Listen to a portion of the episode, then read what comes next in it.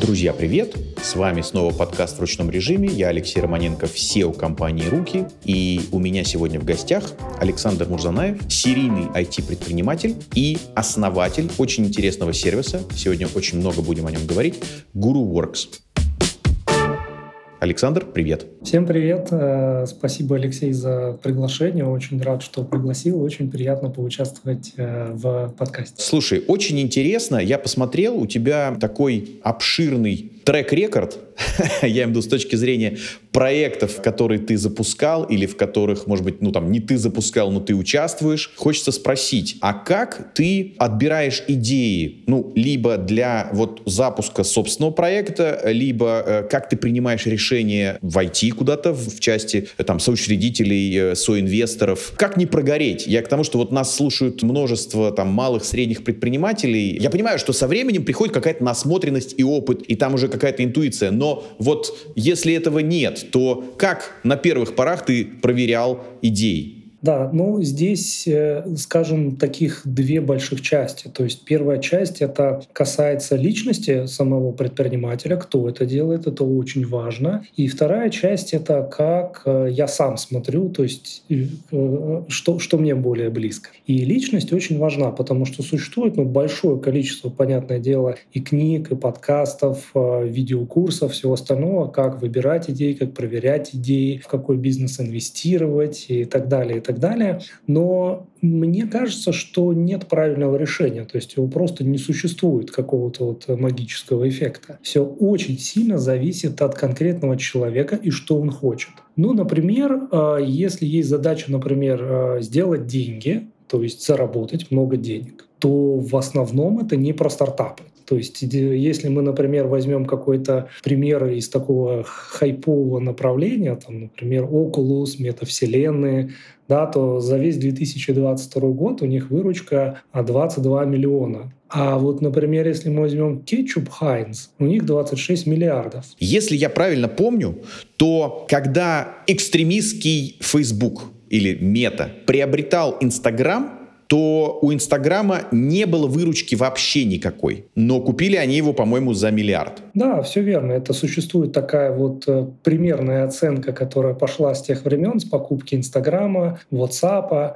что покупается внимание людей, внимание аудитории, так как у нас экономика внимания из расчета примерно там 62 доллара за пользователя. Вот так это оценивается. Но не в WhatsApp, не в Инстаграме выручки не было на тот момент какой-то существенной. Более того, даже сейчас WhatsApp является полностью убыточной. То есть при расходе около 20-30 миллионов долларов ежемесячно только на сервера и всего около 250 миллионов в месяц у них берн в WhatsApp, они не зарабатывают практически ничего. Поэтому здесь, скажем так, вопрос цели, что хочет человек. А вопрос цели и к чему я тоже пришел за свои небольшие годы, что э, мы особо не выбираем. То есть это то, в общем-то, к чему лежит душа. То есть это как яркий пример здесь это ну, например, игра в покер, да, или в какую-то другую э, карточную игру, например, или э, другого типа. То есть невозможно через силу заниматься тем, что тебя не жжет. А, да, абсолютно так. Ну и плюс к этому очень важно, что разные люди играют для разного. Кто-то играет, чтобы выиграть, кто-то играет а, просто потому, что ему нравится сидеть с друзьями. Кому-то нравится сам процесс и если он выигрывает, он начинает поддаваться для того, чтобы продлить этот процесс. То есть и здесь то же самое, что если человеку нравятся, например, инновации, он не сможет заниматься кетчупом. Это я сейчас условно. Если человек хочет делать большие деньги, то, как это неоднократно говорил Уоррен Баффет, а, самые лучшие инвестиции — это чрезвычайно скучные инвестиции. То есть это те вещи, которыми люди пользуются каждый день. Зубная щетка, автомобильные шины, это электричество, то есть ресурсы, то есть те вещи, которые скучны, потому что они настолько обыденны, но в силу их обыденности они обладают а, огромной емкостью и инертностью рынка. В целом, если возвращаться к вопросу, то все сильно зависит от того, что человек хочет. То есть если он хочет заниматься инновациями, то, в общем-то, кетчуп — это не для него, ему это очень быстро наскучит. Если ему нравится быть на острие технологии, он получает от этого удовольствие. То есть и вот ключевая вещь, мы этого не выбираем, то есть мы можем несколько раз вот этим японским 5, 7, 8 почему прийти к тому, что все-таки мы не знаем, почему мы в восторге от каких-то вещей, в восторге от того, что мы находим остроумные решения или много зарабатываем денег, Просто вот так получилось. Это и воспитание, гены, еще что-то. Если говорить лично про меня, то меня интересует в моих проектах всегда три вещи. То есть первое — это что-то чрезвычайно элегантное. То есть какое-то решение, которое мне кажется ну просто красивым с точки зрения мысли. Например, проект Calendly да, для записи на встрече. Мысль простая, как дверь. То есть просто решает настолько простую проблему. И за два года они достигли капитализации 3 миллиарда долларов, у них огромные выручки, быстро растут. Вот куда проще. То есть э, и вот это очень элегантная мысль. То есть без тяжелой какой-то разработки, без тяжелых емких решений, максимально приближены к реальности и так далее. Вот эти мысли меня цепляют. Второе — это что-то наукоемкое на, в области э, машинного интеллекта, бигдаты. Э, меня тоже очень интересуют те вещи, которые открывают огромные возможности. Ну, например, GPT на текущий момент. Это ну, завораживает те вещи, которые действительно становятся возможными. Ну и третий момент — это когда просто не удается мимо пройти. То есть, э, в общем, так видишь идею, которая может быть даже из не твоей, не твоей специализации. Так вот мы запустили проект по ОСАГО страховкам, например, а, что это и не супер что-то такое там экстравагантное, но э, настолько простая, интересная мысль, что не удалось пройти мимо, и думаешь, вау, неужели настолько просто этого нет? Это что-то среднее между Календли, вот то, что ты сказал, и тем же Баффетом о том, что э, самые выгодные инвестиции во что-то самое скучное и такое обыденное. Да, да, да, именно так, именно так. Ну, ОСАГО хорошая тема. Я тоже, ты знаешь, вот много в каких интернет-сервисах работал и тоже всегда ребятам говорил, ребята, вот ОСАГО это прямо вот жило. Давайте придумывать продукты или, ну, какие-то решения туда. Это нужно каждый год, это нужно всем, там, не знаю, грузовая техника или там, ну, какая-то вот персональная, в смысле, там, автомобиль или что-то. Не знаю, часто в семьях 2-3 машины или там мопед и прочее. Поэтому, ну, вот, вот воспроизводимость этого очень постоянная и довольно большая.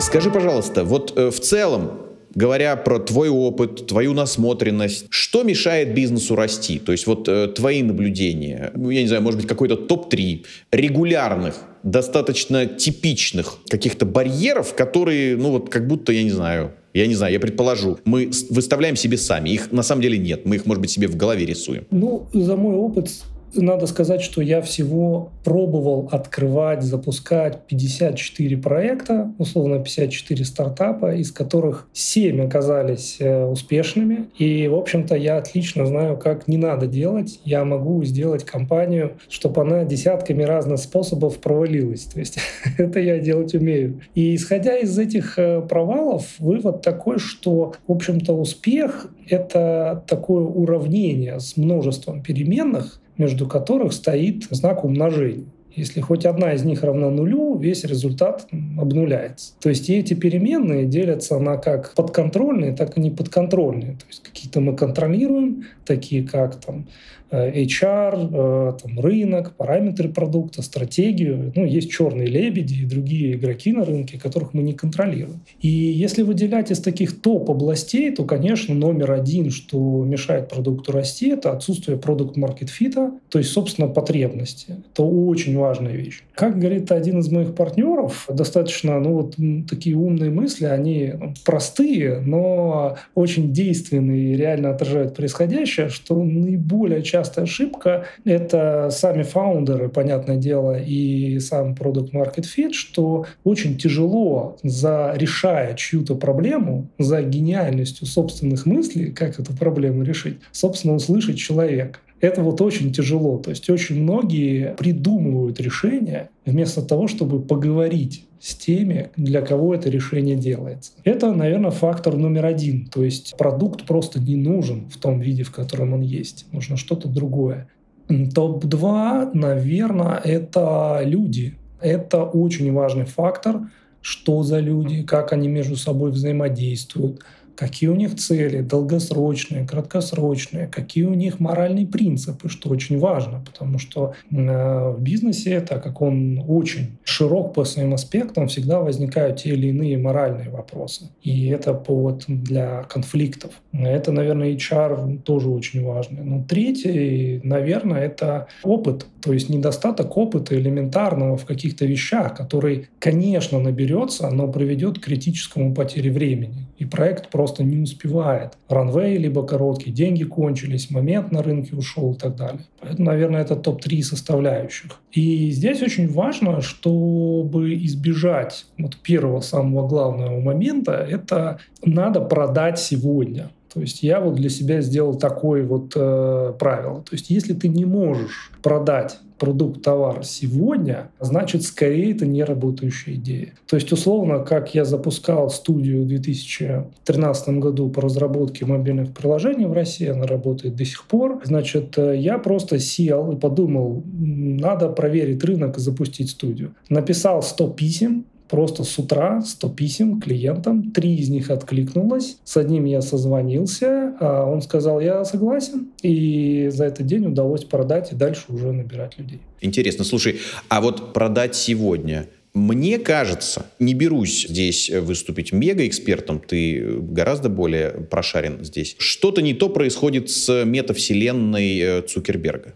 Вот по поводу продать сегодня. Ну, в смысле, год назад все только об этом и говорили. Все, ну как бы реального мира не будет, мы все перейдем в метавселенной. И там будет вот все, и продаваться, и там, и вообще и покупаться, и, и все будет там. Я так тебе скажу. В целом я не против этой идеи, в этом что-то есть. Однако кажется, что сейчас мир катится в некую рецессию, ну там Европа, Штаты. И вот сейчас просто не до метавселенных. Вот просто интересен твой комментарий. Что думаешь по поводу метавселенных Цукерберга? А, мне кажется, что это действительно очень хорошее начинание само по себе, но оно на очень ранних стадиях. То есть в ближайшее время ничего, на мой взгляд, взрывного в этой области не произойдет. Я бы даже сказал, наверное, 5, 10, 20 лет, наверное, вот такой промежуток. То есть это примерно как идеи с э, Google очками, с Google Glass и другими решениями. То есть это классные передовые какие-то вещи, которые тестируются, но они не имеют практического применения. То есть, например, метавселенная сама по себе — это действительно огромное количество хайпа, и различные банки, японские, немецкие, открывают в метавселенных свои представительства, у них есть виртуальные сотрудники, кто дает виртуальные кредиты на построение виртуальных домов.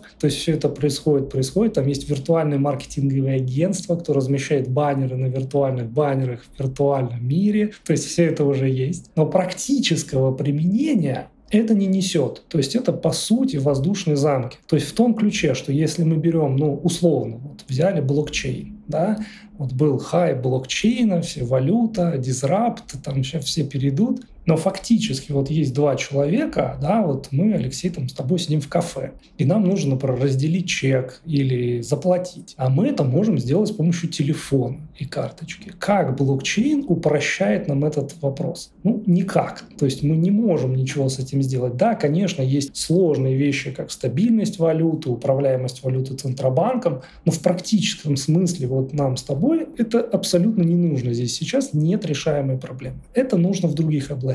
Так и в мультивселенных. То есть это игры, в основном на текущий момент. И для игры, если мы берем базовую компьютерную игру, вот цифровая вселенная в виде мультивселенной не является обязательной. То есть можно играть другими способами. И если говорить про саму технику, вот завершая эту мысль, она действительно открывает огромное количество возможностей. Ну, например, одна из применений — это удаленная работа сотрудников. То есть какой-то специалист, например, хирург, он может работать э, с помощью виртуальной реальности в полностью виртуальной среде и провести за день 5, там, допустим, операций в разных городах мира через руки роботов, которые там расположены. Какой-то логистический специалист может присутствовать в разных городах и решать проблемы. Какие-то люди из бедных стран могут выполнять какую-то простую работу по сортировке каких-то вещей в виртуальной реальности, тем самым решая проблему сортировки мусора, например, в Москве.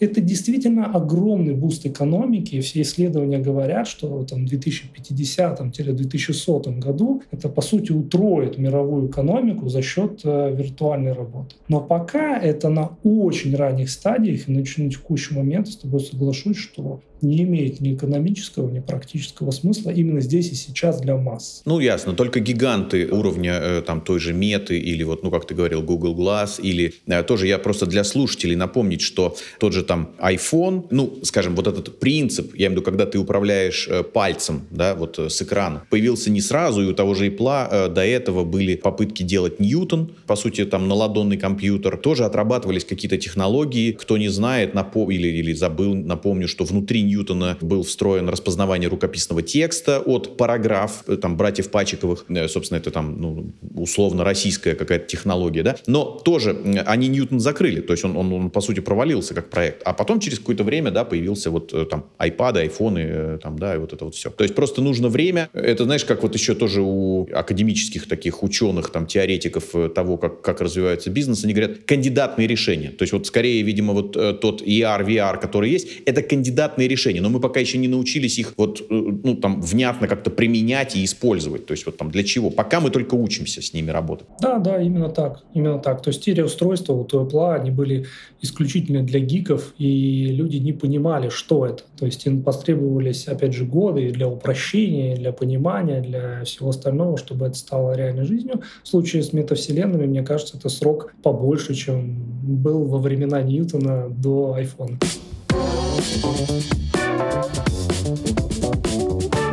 Давай теперь поговорим про Guru Works. Очень меня заинтересовал проект. Ну, в общем, масса вопросов. Учитывая все то, что ты сказал до этого, некое изящество решения, простота какой-то идеи, ее востребованность такая какая-то каждодневная. Почему вы решили концентрироваться на Телеграме? Чем тебя привлек Телеграм? Это выросло из нашей собственной боли, даже сказать многолетней. Э, Все началось с того, что три года назад мы привлекли инвестиции для одного проекта, это мобильное приложение Trips. А в него инвестировали группа инвесторов из э, Германии и Голландии. И когда мы развивали этот продукт, мы заметили очень выгодную, очень низкую стоимость установки приложения через TikTok и Telegram. Прежде всего через Telegram. Если всеми существующими методами стоимость установки у нас получалась от 200 там, до, ну я бы даже сказал, по-моему, от 50 до полутора тысяч рублей через разные каналы стоила одна установка одной копии, то через Telegram получалось 50 копеек либо 2 рубля. То есть вот такая драматическая разница. Эта закупка была не через э, встроенную систему Телеграма, рекламы тогда ее не было, о ней я позже скажу, а именно напрямую закупаю у блогеров. То есть э, прямая нативная реклама от блогеров давала драматически более низкий CPI, и мы могли, по сути, в 25 раз минимум привлекать больше клиентов за такие же деньги. И мы столкнулись с проблемой, что мы не можем покупать массово. То есть мы пишем, там, отбираем 100 блогеров, написали 100 блогерам, из них 5 ответило. Из этих 5 трое забыли про то, что мы договорились там созвониться. Из этих двух один запустил, другой запустил, забыл остановить. То есть так как эм, блогеры и руководители пабликов если они большие, то это очень дорого. Если они небольшие, то и дорого, опять же, и, как правило, нужно ждать в сетке. Если они небольшие, то своим авторам они не приносят много денег. И, как следствие, они не относятся к этому профессионально. То есть вот у него есть сегодня время, он ответил. У него нет времени, он там чем-то занимается, он не ответил. И мы проделывали огромную работу, чтобы открутить там в течение недели даже 50 тысяч рублей. То есть мы, мы много коммуницировали, разговаривали. И мы задумывались, почему нет какой-то вот площадки, куда я могу прийти, как условно в Яндекс Директ, настроить рекламную кампанию. Мне нужны такие-то люди, положить денег, и пусть оно крутится само где-то, в каких-то каналах. Мне не так важно где. Пусть оно автоматически работает, оптимизируется и приносит мне аудиторию. Соответственно, мы перепробовали множество решений. То есть мы попробовали телегаин решение, очень э, хорошая биржа блогеров, но там работа, опять же, полностью выполняется вручную. То есть я выбираю блогеров, отправляю им приглашение, кто-то отвечает, кто-то не отвечает. А мы попробовали после того, как появилась э, Telegram DS, это официальная площадка, но, к сожалению, там очень э, узкие настройки таргетинга, то есть можно выбирать только язык, категории и конкретные каналы, а нам хотелось больше этих параметров. И так мы пришли к тому, что, ну, собственно, надо, надо что-то делать потому что нам самим нужно это откручивать, нам очень нравится эффективность, и надо, значит, сделать что-то работающее в этом поле. Так появилась идея какой-то системы, которая, с одной стороны, умно анализировала бы телеграм-каналы, понимала бы по ним большое количество параметров, а с другой стороны, полностью автоматизировала бы работу а, за счет каких-то умных алгоритмов. Такая была идея, с этого мы начали, и вот эволюционно это развивали для наших собственных проектов. Здорово. Слушай, а вот э, ты говоришь, система, которая бы анализировала каналы. Это что-то типа поискового робота, и она как-то находит эти каналы, сама их как-то анализирует э, и куда-то вам в базу складывает? Или все-таки каналу, чтобы к вам попасть, нужно самому, ну, там, скажем, прийти, зарегистрироваться? Вот э, это как происходит? Процесс онбординга каналов? Да, это состоит из двух частей. То есть первая часть это, то есть это есть так называемый внешний и внутренний анализ, или по-другому анализ данных и поведенческий анализ. То есть внешний анализ это мы анализируем сами каналы извне. То есть мы добавляем ну, нашего пользователя, бот пользователя, который туда заходит, он смотрит количество подписчиков, смотрит, как часто читают, что читают, высчитывает динамику, как э, быстро набираются просмотры там за час, насколько это равномерно, понимает, исходя из этого, приблизительный уровень ботности этого канала, то есть сколько ботов. Также он анализирует сам текст, то есть мы используем NLP-алгоритмы, которые разбирают смысл текста и вычленяют из э, последних э, несколько десятков постов важные параметры. То есть, например, это содержание мата, это тон of voice, то есть как это говорится, агрессивно, спокойно, есть ли там скрытая агрессия, или это шутки, или это, допустим, в целом позитив, либо в целом негатив. То есть мы тон определяем и определяем тематику, то есть о чем говорится. И не категории, как это обычно говорится, что канал — это про, значит, экономику. То есть слишком широкие вещи.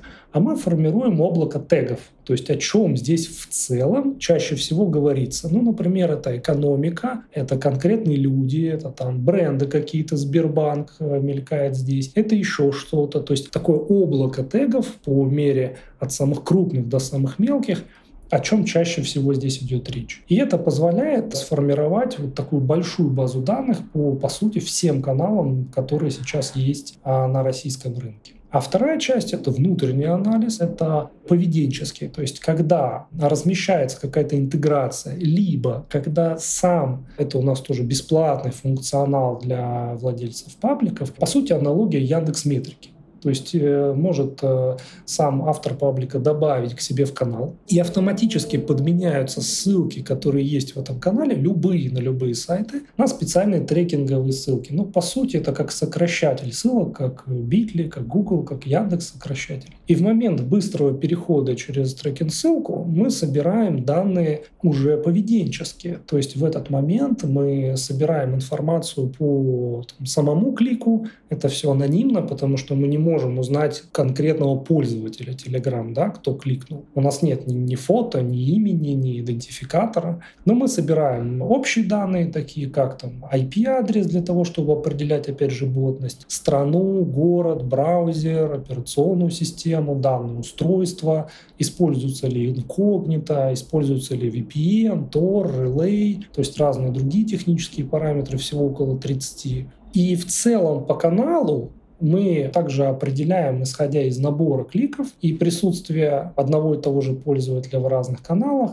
мы определяем возраст, пол, интересы и другие данные. То есть таким образом, исходя из поведенческого фактора и исходя из э, внешнего, они обе складываются в одну большую базу, и мы понимаем не только конкретные интересы распределения их в рамках одного канала, но и, например, пересечение аудитории между несколькими каналами. А по набору каналов а, с одного устройства мы понимаем, в общем-то, паттерн интересов и соцдемографический профиль. Ну, например, по определенному набору подписанных каналов можем определять, что это молодая мама, или это автолюбитель, или это там студент, приезжий в крупный город из регионов и так далее. Или человек, увлекающийся туризмом. И это позволяет понимать э, в реальности и что говорится в каналах, и какие там люди, что им интересно. Слушай, очень интересно, как раз да, вот у меня и был вот этот вопрос. Учитывая, что у вас можно размещать рекламу не по тематике канала, а именно выбирая по аудитории. И как раз вопрос-то мой был, что Telegram-то, в общем, никаких данных о пользователях не собирает, соответственно, откуда вы их берете? Ну, ты вот чуть выше, да, э, это э, описал. Да, да, да. да.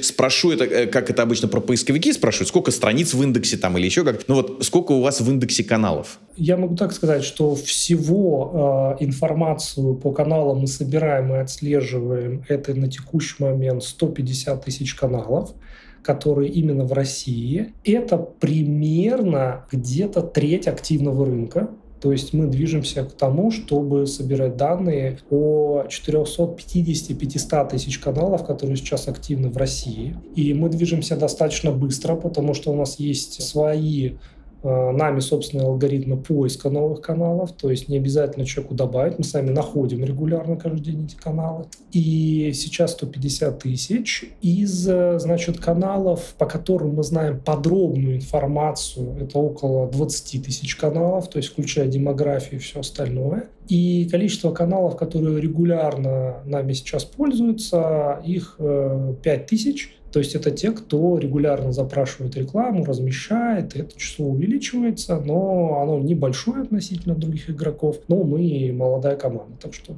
потихоньку растем.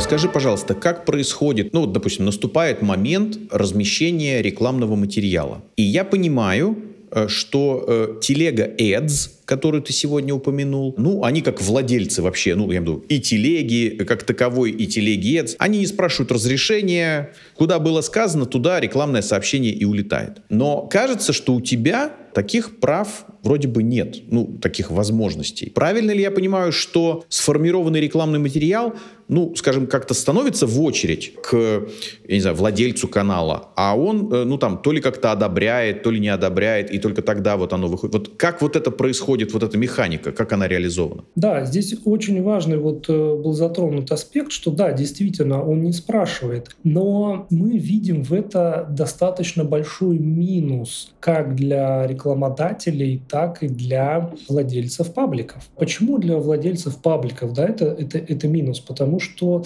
мы хотим э, строить бизнес вместе с ними. То есть мы хотим, чтобы их талант, их усилия были достойно вознаграждены, и чтобы они органично работали с рекламным материалом. В данном случае происходит так, что, условно говоря, рекламодатель может прийти к владельцу паблика, спросить, сколько стоит пост. Тот говорит, допустим, 20 тысяч рублей. А рекламодатель говорит, окей, идет на Telegram ADS, указывает его же канал как единственный в открутке, запускает и получает там размещение, допустим, по 5000. Вот. И никто, во-первых, этого владельца паблика не спрашивает, он эту рекламу сам не видит, это видят только его подписчики, и он не получает из этого ни копейки. И кроме того, этот материал, который появился, что самое важное и почему это вредит рекламодателю, он вне контекста. То есть блогер говорит об одном, а, рассказывает какие-то вещи, у него есть определенный нарратив,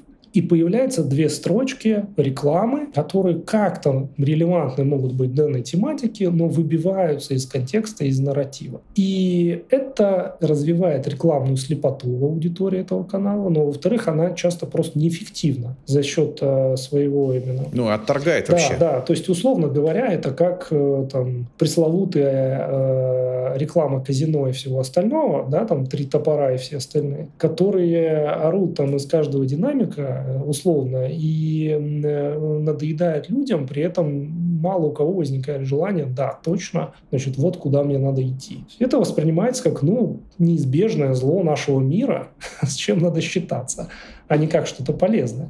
Вместе с тем, я убежден, что реклама — это хорошо, это прекрасная вещь. И все зло она несет тогда, когда она вне контекста и вне таргета. Это, конечно, философская тема, которую можно долго размышлять и разговаривать, но всем нам сейчас что-то интересно. Нам, если показать какой-то интересный материал, интересный подкаст, какие-то события, которые происходят, на которых нам хочется побывать, спасибо, что об этом сказали. Это, это классно. И вопрос просто знать, а что нужно. И отвечая на вопрос, как, собственно, это работает. Это работает таким образом, что у нас есть э, большой пул подключенных э, каналов, большой пул э, каналов в индексе, по которым у нас есть контактные данные владельцев. И в момент, когда рекламодатель он составляет объявление, он указывает параметры таргета, на какую аудиторию он хочет откручивать, какие свойства этой аудитории, география, например, Подмосковье, там молодые девушки, там, увлекающиеся путешествиями, условно, по России. И можно выставить этот таргет э, и запустить. Наш алгоритм понимает э, семантику этого объявления NLP, понимает, насколько широко нужно это пробовать, сопоставляет со всеми собранными данными, и владельцам пабликов начинает отправлять офер, что привет, смотри, вот, допустим, 10 одновременно он отправляет, что привет, смотри, есть вот такой интересный офер, рекламодатель э, хочет, чтобы ты его адаптировал, либо не хочет, чтобы ты его адаптировал под свой канал, это тоже у нас настраивается, и мы готовы за него заплатить, то есть рекламодатель платит за него, например, 5,5 тысяч рублей. Офер действует в течение часа, скажу окей, либо не окей. То есть и он, соответственно, либо соглашается, либо отклоняет. И если алгоритм не нашел нужное количество размещения, он отправляет отправляет еще десятерым людям условно. И вот так это работает. То есть и он закупает, что важно, в начале в очень небольших каналах, то есть по одной, по две тысячи человек, потому что небольшие каналы, они имеют крен в соцдеме. Если канал 500 тысяч, там есть все все возраста, люди из всех категорий, профессий, условно говоря. Ну, если это небольшой канал, то он, как правило, имеет крен в возрасте, географии, интересах, еще чем-то. И мы понимаем, э, где реклама больше всего цепляется, как она работает. То есть делается такой посев на очень небольшие каналы, и потом идет по мере увеличения вот эта вот открутка. Таким образом, позволяет регулировать и скорость открутки, и э, позволяет регулировать эффективность. Таким образом, за счет количества, большого количества каналов реклама откручивается достаточно быстро. То есть это либо там, день, два, три, практически любой бюджет может быть откручен до недели. Но, опять же, чем плавнее он крутится, тем качественнее работает автоматическая оптимизация, которая здесь очень важна. Собственно, этот же механизм и гарантирует бренд-сейфти. Я э, поясню э, слушателям, кто не в курсе. Э, бренд-сейфти, ну, это вот безопасность бренда вашего вашего, да, то есть чтобы это ваше рекламное сообщение не появилось рядом с каким-то, ну, нежелательным э, контентом. Но вот э, все, что ты выше обозначил, фактически э, гарантирует, ну, такое вот э, безопасное с точки зрения бренда соседство. Да, да, верно. То есть это на этапе разбора именно NLP алгоритмов мы понимаем мат, мы понимаем тон, мы понимаем использование конкурентов, и таким образом точно канал не будет откручен в какой-то ну, сомнительной тематике. Но плюс к этому, конечно, ну, там развлекательный какой-то, да, да, может быть, не не, да, очень да. желательный для бизнеса, да. Угу. Да, угу. плюс этому, конечно, добавляется модерация, которая, без которой не проходят каналы к нам. А модерация на вашей стороне, да? Да, модерация на нашей. То есть мы перед тем, как алгоритм добавляется в наши индексы, мы смотрим, и э, мы все равно продолжаем его индексировать, потому что каналы меняют стратегию, продаются, покупаются, и нам важно продолжать его трекать. Но для открутки доступны только те, которые модераторы вручную отмечают, что да, здесь можно размещать. Бывает, что есть некие обстоятельства, которые заставляют нас прикручивать что-то к продукту, при этом, может быть, этого и не хочется. А есть э, как раз э, те моменты, которые хочется добавить в продукт. Вот э, у меня вопрос к тебе, собственно, а вот чего сейчас? Ну, то есть ты описал очень много всего и вообще круто, как это все работает, но чего бы ты добавил? Потому что очевидно, что вот в течение последнего года изменилось законодательство определенным образом и, по сути, заставило нас всех, ну, я имею в виду рекламные платформы, добавить маркировку, то есть, судя по всему, вы ее уже добавили, потому что с сентября уже начнутся даже иногда там санкции применяться, да? Ну, окей, то есть есть э, маркировка у вас есть. А вот э, чего тебе не хватает, ну или в смысле, чего бы ты хотел искренне еще добавить? Продукту? Да, ну здесь два направления, что, во-первых, есть, ну, у нас э, идет направление рекламодателей и направление владельцев пабликов. И если мы говорим про направление э, рекламодателей, то здесь не хватает, во-первых, более глубоких способов отслеживания эффективности, над которым мы сейчас работаем, то есть это различные механики CPA, в том числе отложенного CPA, то есть когда мы оптимизируем по действиям, которые совершает пользователь, которые могут проходить через несколько дней. Ну, например, человек покупает банковскую карточку, реклама банковской карты. То есть, как правило, CPA здесь может наступать достаточно глубоко в воронке, например, на пятый день, 14 день, когда пользователи догнали e-mail рассылками. Мы сейчас работаем над этим. Во-вторых, мы работаем над рядом инновационных способов размещения рекламы с помощью пресловутой всем GPT, в том ключе, что если посмотреть на рынок рекламы в целом, то есть огромное количество владельцев пабликов, которые каждый день пишут миллионы сообщений обо всем на свете. То есть о брендах, о путешествиях, о городах, о еде, о работе, о новостях, о чем угодно. С другой стороны, есть огромное количество брендов и компаний, которые готовы им за это платить. Почему бы это не совместить автоматически так, для чего раньше не было технологической возможности? Например, а если блогер пишет пост, он может его так и писать. Но как он вставляет, например, перед отправкой его на проверку на орфографию, он может отправить это к нам, и мы предложим ему 2-3 нативных, очень органичных варианта этого же поста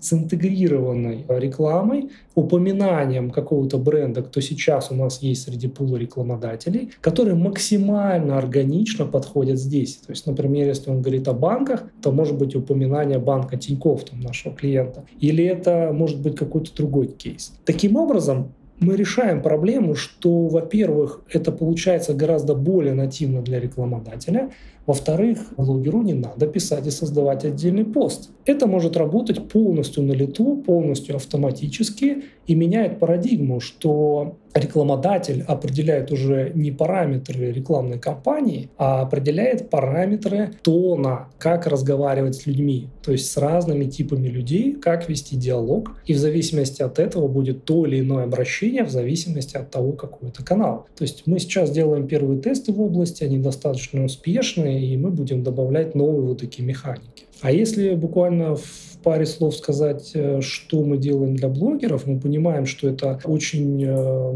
талантливая, огромная аудитория, и мы хотим для них сделать полный сервис их роста, сопровождения, получения дохода от помощи юридической бесплатной в области э, текущей маркировки, то есть что делать с токенами, что делать, если вам написали контролирующие органы, как себя вести, до э, вещей, которые помогают развивать и монетизировать канал, потому что сейчас, например, огромное количество школ, курсов, э, менторов, которые позволяют развить канал. Но очень мало тех, кто учит зарабатывать. Зарабатывать очень тяжело. То есть нужно понимать стоимость рыночную, нужно понимать, как увеличивать конверсию, нужно понимать, как грамотно, умно продавать, то есть не в лоб заходите, да, и качайте, вот вам ссылка. Или извините, пожалуйста, мне нужны деньги, поэтому смотрите. Да, поддержите рекламу. нас. Да, буквально поддержите донаты. Нас, да.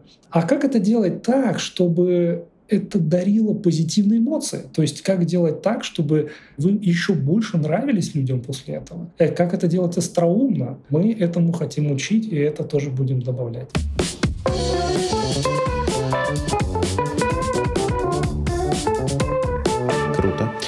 Скажи, пожалуйста, вот ты сейчас и сказал, в том числе и научить, ну, по сути, как-то презентовать свою работу, вот я прям не хочу сказать слово вот продавать, да, а презентовать свою работу, но презентовать это таким образом, что у людей вдруг рождается желание, э, там, а давайте как-то посотрудничаем. То есть ты очень достойно рассказываешь о своем продукте. Ну, имеется в виду канал, там, э, твой, твой какой-то паблик. А люди тебя слушают и говорят, а вы рассматриваете варианты сотрудничества? И вот это немножко другое, чем слово вот продать, как это вот, ну, купите наших слонов, там, да, вот, да я не хочу ничего покупать, у меня все хорошо, там, не надо. И поэтому у меня вопрос к тебе, ну, я имею в виду, гуру. А как вы продаете? Я просто видел ваших клиентов, Тиньков, Точка, Skillbox, вы вроде молодой проект. Как вам удается набирать на молодой проект, набирать э, такой крупняк Поделись секретом.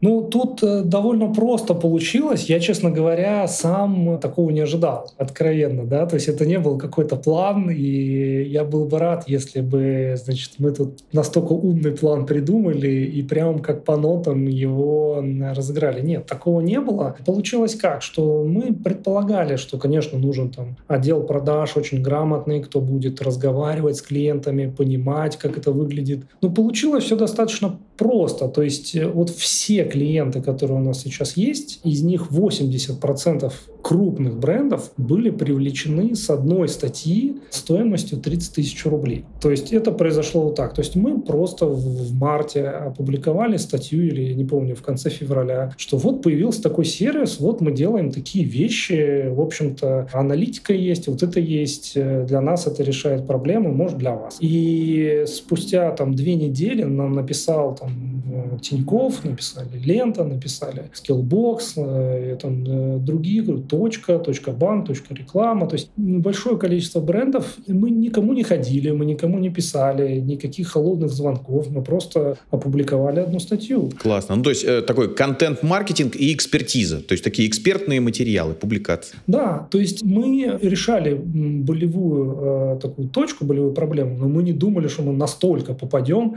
в настолько сильную боль, что по сути нам ничего не нужно делать для того, чтобы э, сделать усилия. И сейчас у нас Э, наши клиенты, которые есть, э, ну, практически все требуют открутки гораздо больших бюджетов, но мы просто не можем больше откручивать, потому что нам нужно эволюционно вырасти до таких размеров, чтобы с этим работать. И поэтому здесь нет никакого секрета. Это, видимо, такое вот упоминание какой-то вещи, когда у человека настолько откликается эта боль, что он просто идет, да, и, и начинает разговаривать. Потому что, Потребность. Э, То, да, что ты говорил в начале, product market fit. Да, да, да, да. То есть получается, что мы с первого разговора в него попали. И по сути у нас сейчас нету вообще рекламного направления как такового, кто занимается рекламодателем. У нас его нет. То есть к нам просто приходят по рекомендациям, еще откуда-то. У нас нет необходимости привлекать здесь дополнительных э, рекламодателей. Мы работаем по блогерам, потому что в блогерах очень рынок сложный в плане того, что было много фрода, есть много фрода, обманных проектов, много ботов.